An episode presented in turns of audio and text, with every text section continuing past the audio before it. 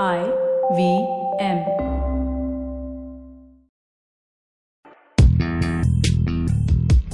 Welcome to Paisa Vaisa with Anupam Gupta.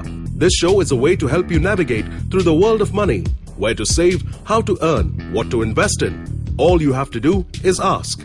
Here's a question for you, Anupam. Hi Anupam.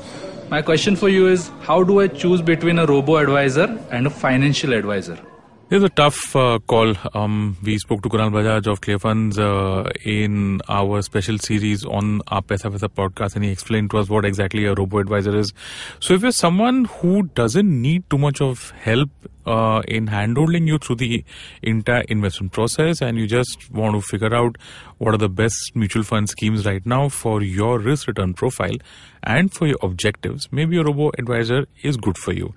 However, if you're someone who gets unnerved by the way markets move, say if you're investing in an equity mutual fund and you really you need someone to guide you through that when the markets go up or when the markets go down, what you should be doing, and you prefer a human being uh, to handhold you through this entire process, maybe a, a financial advisor might be a better choice for you. Or say if you're someone uh, whose financial requirements are pretty large, you could have real estate, you could have gold, FDs, and a lot of other things.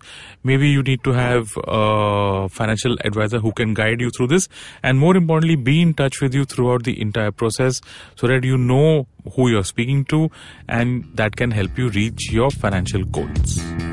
Thanks so much for listening. That was Anupam Gupta on Paisa Vaisa. If you have any money related questions, you can tweet to us at IVM Podcasts or email us at paisavaisa at indusvox.com. No material on the show should be considered as financial advice. The material on the show is for informational purposes only. Please consult a financial advisor before taking any investment decision.